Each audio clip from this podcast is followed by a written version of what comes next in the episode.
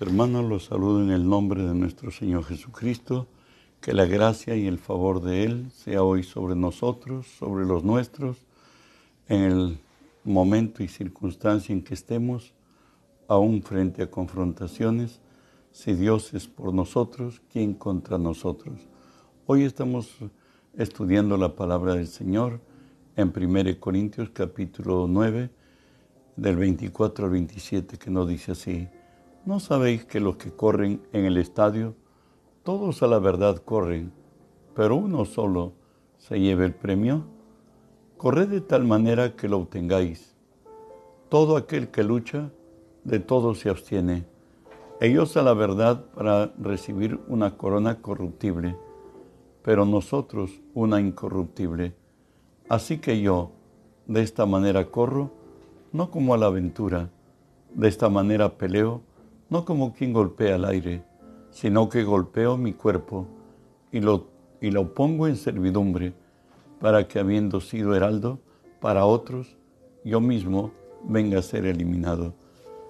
Padre, bendigo tu nombre, te doy gracias que siendo hombre me concedes el privilegio de presentarme hoy delante de ti y ponerme por ti delante de, de tu pueblo. Y en este día, Señor Dios, te cedo mis razones, mis pensamientos, mi voluntad, mis actitudes y acciones. Tu obra, Dios, a través de mí. Por tu nombre, Jesús, tomo autoridad sobre toda fuerza del mal. Los ordeno que se aparten de este lugar y se aparten al lugar a donde esta señal alcanza, Señor. En el nombre de Jesús y en el nombre de Jesús, Dios Espíritu Santo, Permíteme decirte bienvenido Espíritu Santo. Hoy unge mis labios con tu poder, pon tus palabras en mi boca, unge los oídos de mis hermanos para que tu palabra se quede en nosotros. Hoy háblanos, buen Dios, en el nombre de Jesús, ensancha nuestros corazones y para entenderte, para creerte y para obrar en tu voluntad. En el nombre de Jesús. Estamos estudiando, hermanos,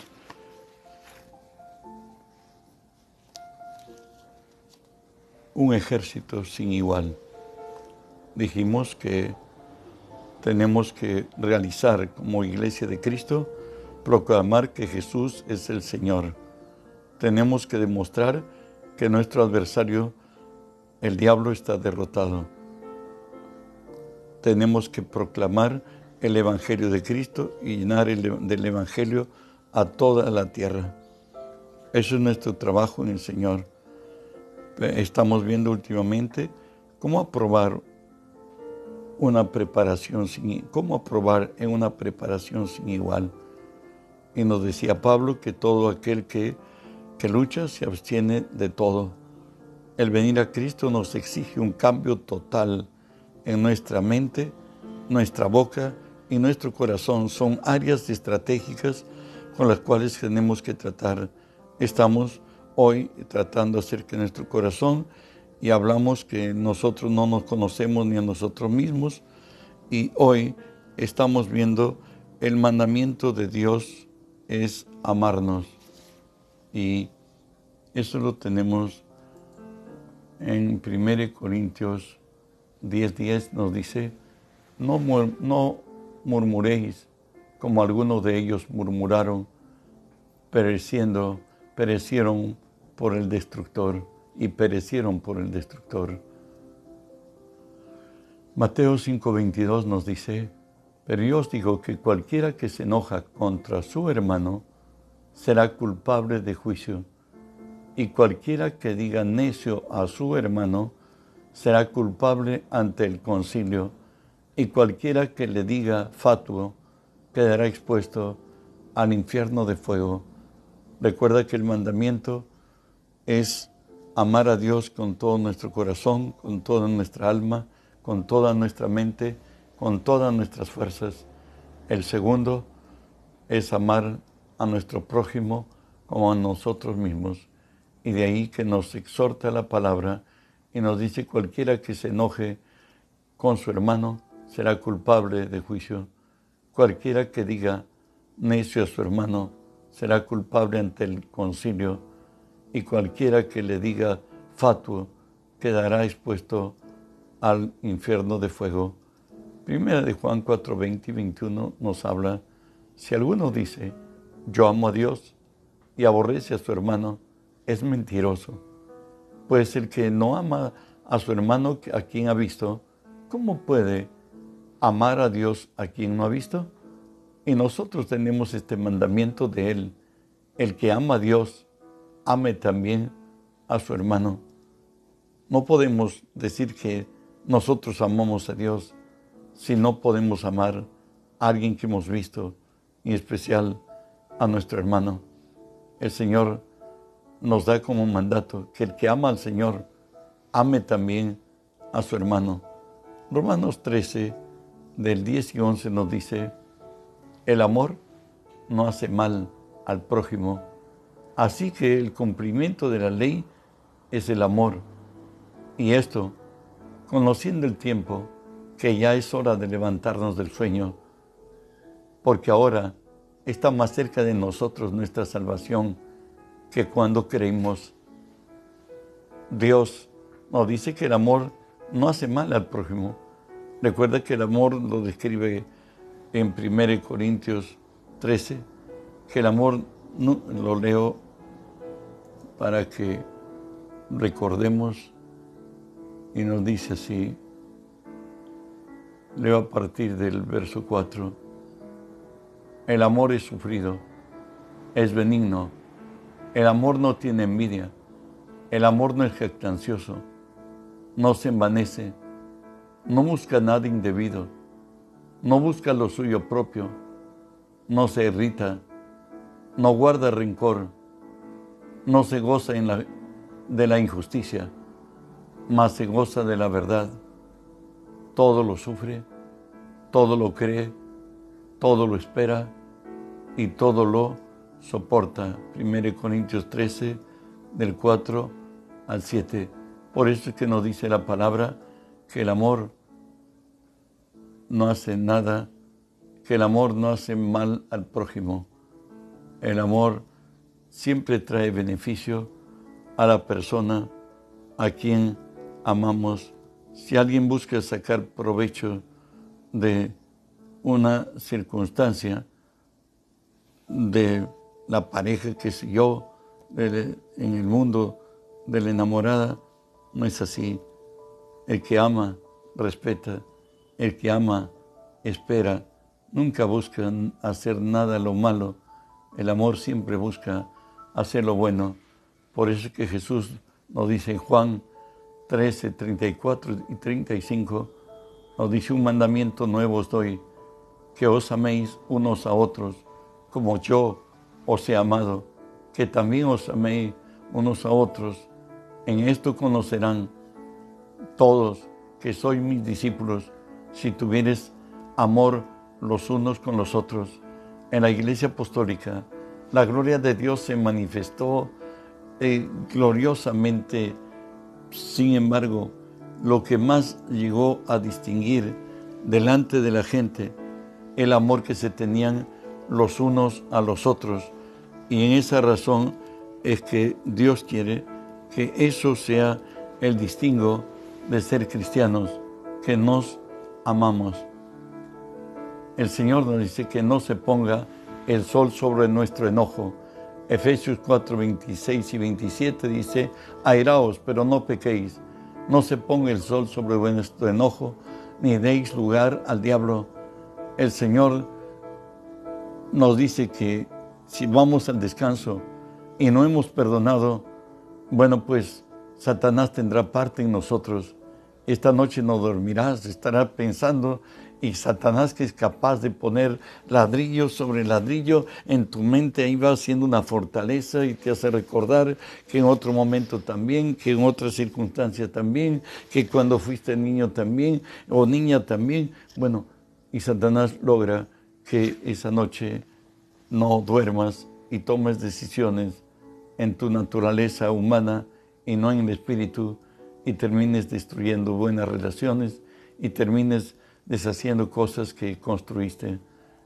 Por eso la exhortación en el Salmo 109, 17 dice, amó la maldición y esta le sobrevino. y no quiso la bendición y ella se dejó de él. Si nosotros no, no le damos la razón a Dios y si obramos en la naturaleza del hombre, lo que la Biblia describe como la carne, pues tomaremos decisiones malas y cosecharemos tempestades. Dice la palabra, el que no quiere perdonar, Dios le entregará a sus verdugos. Eso lo encontramos en Mateo 18, 34 y 35. Y nos dice así la palabra. Entonces su Señor, enojado, le entregó a los verdugos hasta que pagase todo lo que le debía. Así también Padre Celestial hará con vosotros si no perdonáis de todo corazón a vuestro hermano sus ofensas. ¿Sabes? El perdón para Dios es extremadamente serio. Él nos dice que si nosotros lo perdonamos a nuestros ofensores, sencillamente son perdonados y nosotros dejamos de ser víctimas y dejamos de ser los afectados.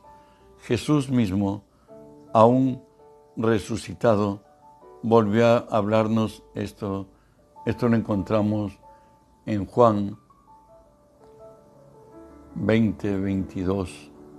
Y nos dice así, o 23, discúlpeme, a quienes remitieses los pecados, les son remitidos, y a quienes los retuvieses, les son retenidos. A quienes los remitieses, los pecados les serán remitidos, y a quienes los retuvieses, les serán retenidos.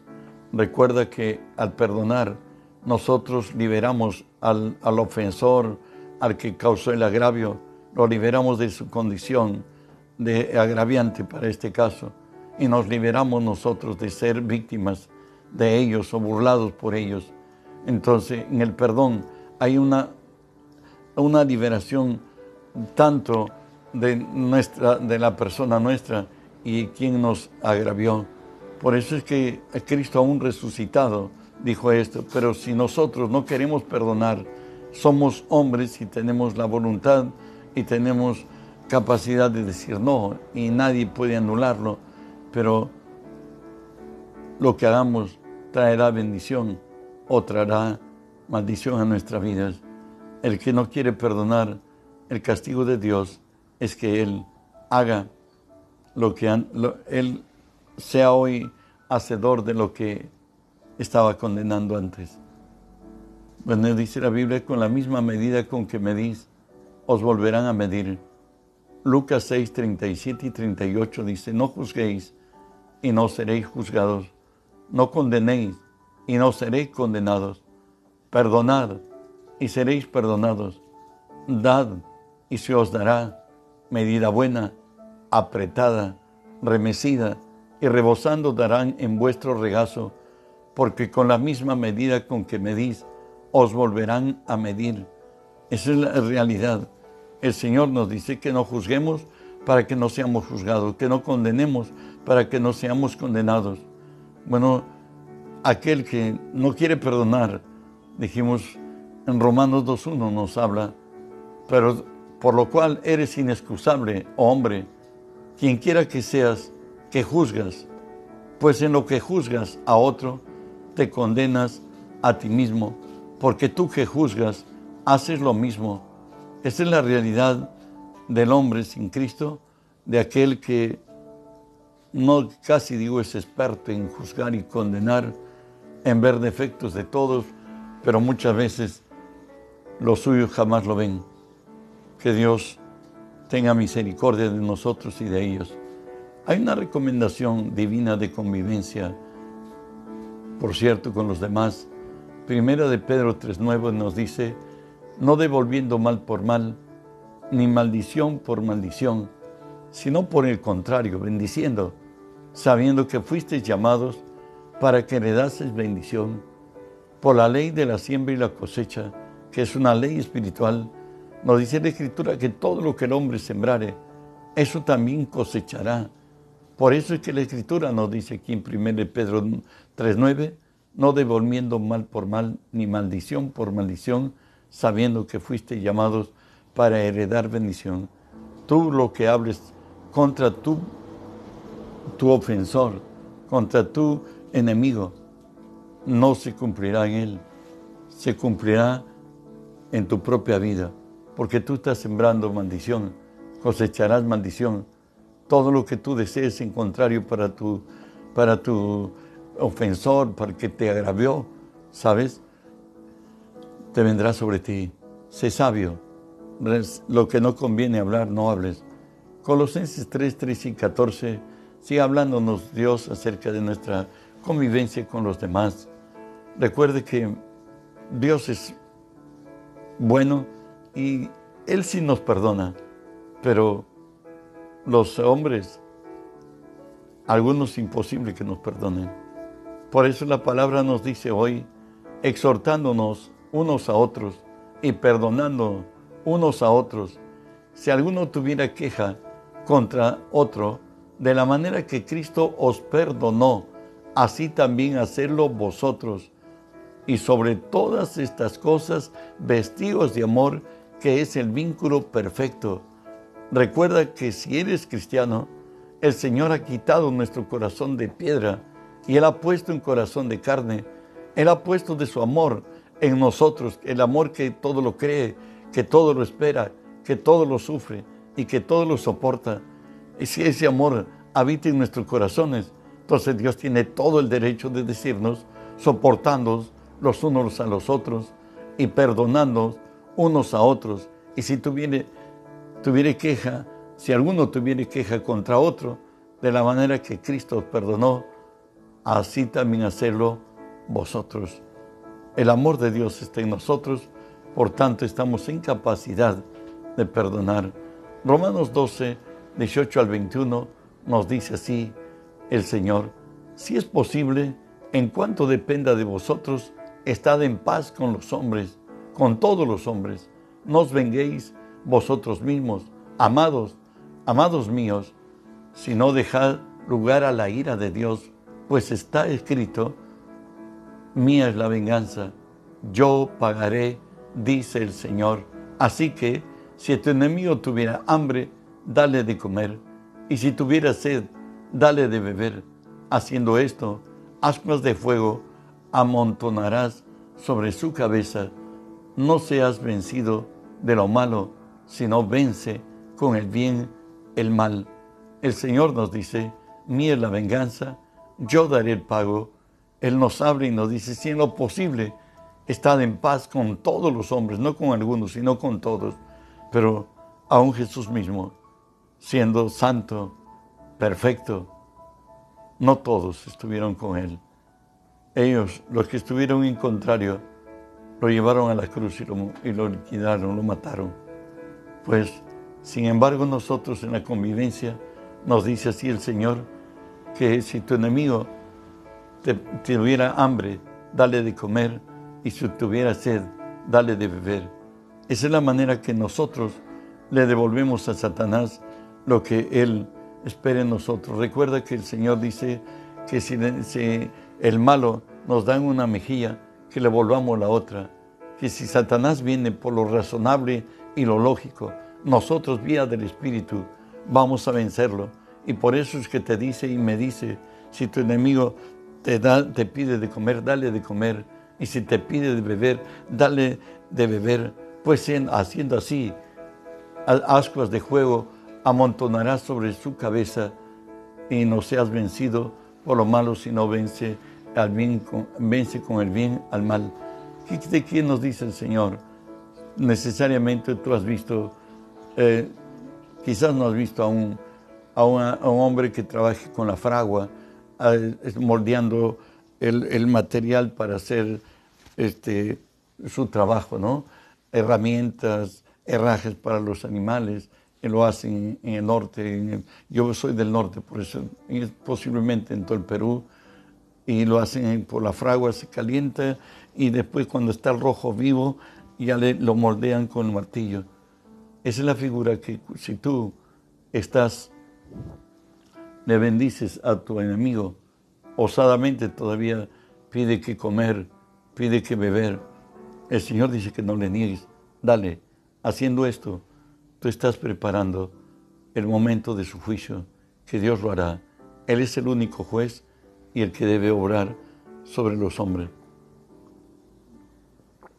En Romanos 14.1 nos dice, recibid al débil en la fe, pero no para contender sobre opiniones, porque uno cree que se ha de comer de todo, otro que es débil come legumbres. El que come, no menosprecie al que come, y el que no come, no juzgue al que come, porque Dios le ha recibido.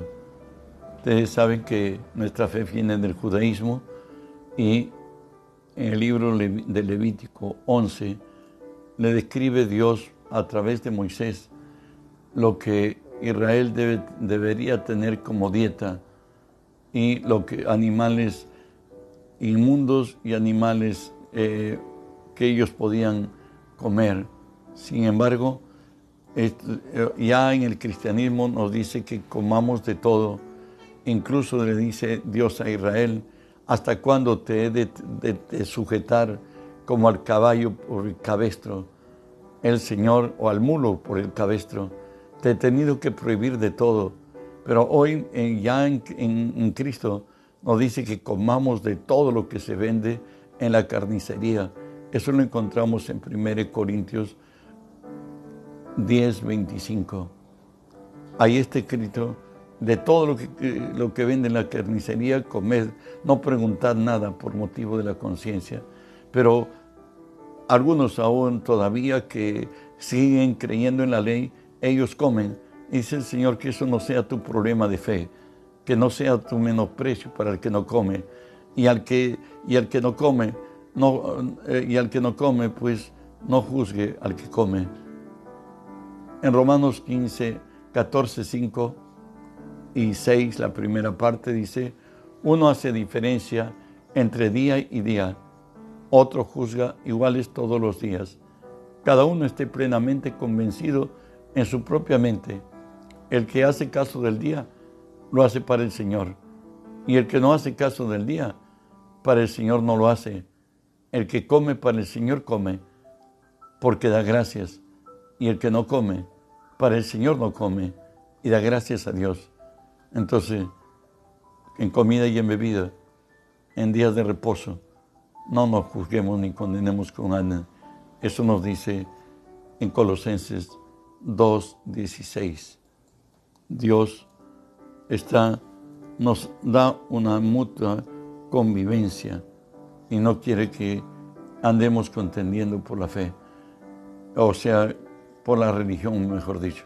Somos exhortados a no sembrar entre espinos. Jeremías 4, 3 dice así, porque así dijo Jehová a todo varón de Judá y de Jerusalén, harad para vosotros campo para vosotros y no sembréis entre espinos. Y igualmente nos los dice en Oseas 10:12, sembrad para vosotros en justicia, segad para vosotros en misericordia. Haced para vosotros barbecho, porque es tiempo de buscar a Jehová hasta que venga y os enseñe justicias. Dijimos una y algunas veces que la habilidad innata de los hombres es que nosotros busquemos juzgar a los demás y no a buscar la perfección en Dios, pero en nosotros mismos. El Señor dice. Ocúpate de tu vida. A ti exígete a ti proponte ser mejor. Después puedes influenciar a los demás y no pierdas el tiempo buscando que todos cambien para que tú recién tomes la determinación de cambiar. Bueno, si alguien tiene que exigir que sea cristiano es a ti, yo a mí. A nosotros sí debemos ser severos en que seamos santos, que seamos justos, que hagamos lo correcto. Lo otro déjalo a Dios. O sea, de tu prójimo. Renovaos, dice, en el espíritu de vuestra mente. Eso lo tenemos en Efesios 4:23. ¿Qué quiere decir renovarse? Volver algo a su primer estado. Restablecer algo a lo que se había, que se había interrumpido. Restituir una cosa vieja por otra nueva de la misma clase o reemplazar algo. Eso es renovar. Recuerde que nosotros fuimos vencidos desde Adán por nuestro enemigo el diablo. Esa fue nuestra condición a la que fuimos sometidos. Segunda de Pedro 2.19 nos dice, les promete libertad y son ellos mismos esclavos de corrupción, porque el que es vencido por alguno es hecho esclavo del que lo venció. Recuerden que de pronto Adán, la gloria de Dios, hoy había comido del fruto prohibido y hoy incluso se escondía de Dios. Génesis 3.10 dice, y él respondió, oí tu voz en el huerto y tuve miedo porque estaba desnudo y me escondí. Recuerde que Dios dice a Adán, ¿dónde estabas tú cuando te buscaba? Bueno, pues él respondió y dijo, tuve miedo porque estuve desnudo y me escondí. Esa es la condición de todo hombre, sujetos al miedo y a servidumbre. El temor ha sido el ente que Satanás ha usado para tener al hombre en opresión, en depresión, en vergüenza, en quebranto, en desatino, en toda forma de vida que, que lo trajo. Pero por gracia de Dios hemos sido librados del reino, de la potestad de las tinieblas, como lo dice Colosenses 1.13, el cual nos libró, nos ha librado de la potestad de las tinieblas y trasladado al reino de su amado Hijo. Hemos sido librados del imperio de la muerte.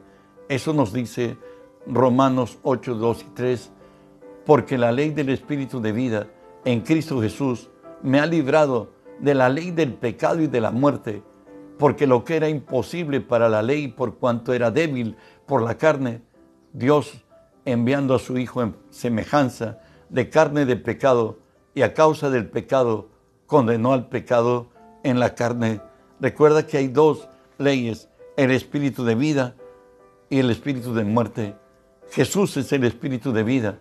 Él nos libró del poder del pecado y de la muerte, porque ni la ley de Moisés pudo al hombre enmendar sus caminos, simplemente era ser conscientes de que era pecador y hemos oído en la palabra en Romanos 7, 18, donde dice, y yo sé que esto es en mi carne, no more el bien, porque el querer en mí está el bien, pero no el hacerlo. De eso nos ha librado Jesús. Él dice, porque lo que era imposible por la ley, por cuanto era débil la carne, Dios enviando a su Hijo en forma de carne de pecado, y a causa del pecado condenó a la carne. Somos libres. Gálatas 3, 13 y 14 nos dice, Cristo nos redimió de la maldición de la ley, hecho por nosotros maldición, porque está escrito, maldito todo aquel que es colgado en madero, porque en Cristo Jesús la maldición de Abraham alcanzase a los gentiles, a fin de que por la fe recibiéramos la promesa del Espíritu.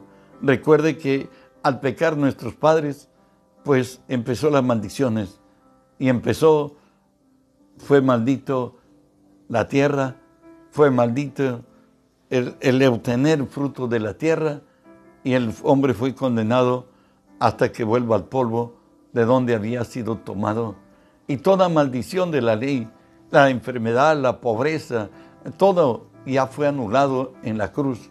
Cristo se hizo maldito para que nosotros seamos bendecidos, seamos bendecidos. Y eso es lo que somos delante de Dios. Y por tanto tenemos todo el derecho a una mejor vida. Somos redimidos por la sangre de Cristo. Hemos vuelto a nuestro estado original, como cuando antes la comunión que tenía Dios con, con Adán cuando antes de haber caído, donde Adán era semejanza, imagen y semejanza de Dios. Hoy lo eres tú, lo soy yo, imagen y semejanza de Dios. Si nosotros hacemos valer nuestro derecho, pues ya hemos sido redimidos, hemos vuelto a nuestro estado original, imagen y semejanza de Dios. Toda dolencia, toda enfermedad, toda maldición tendrá que ser anulada.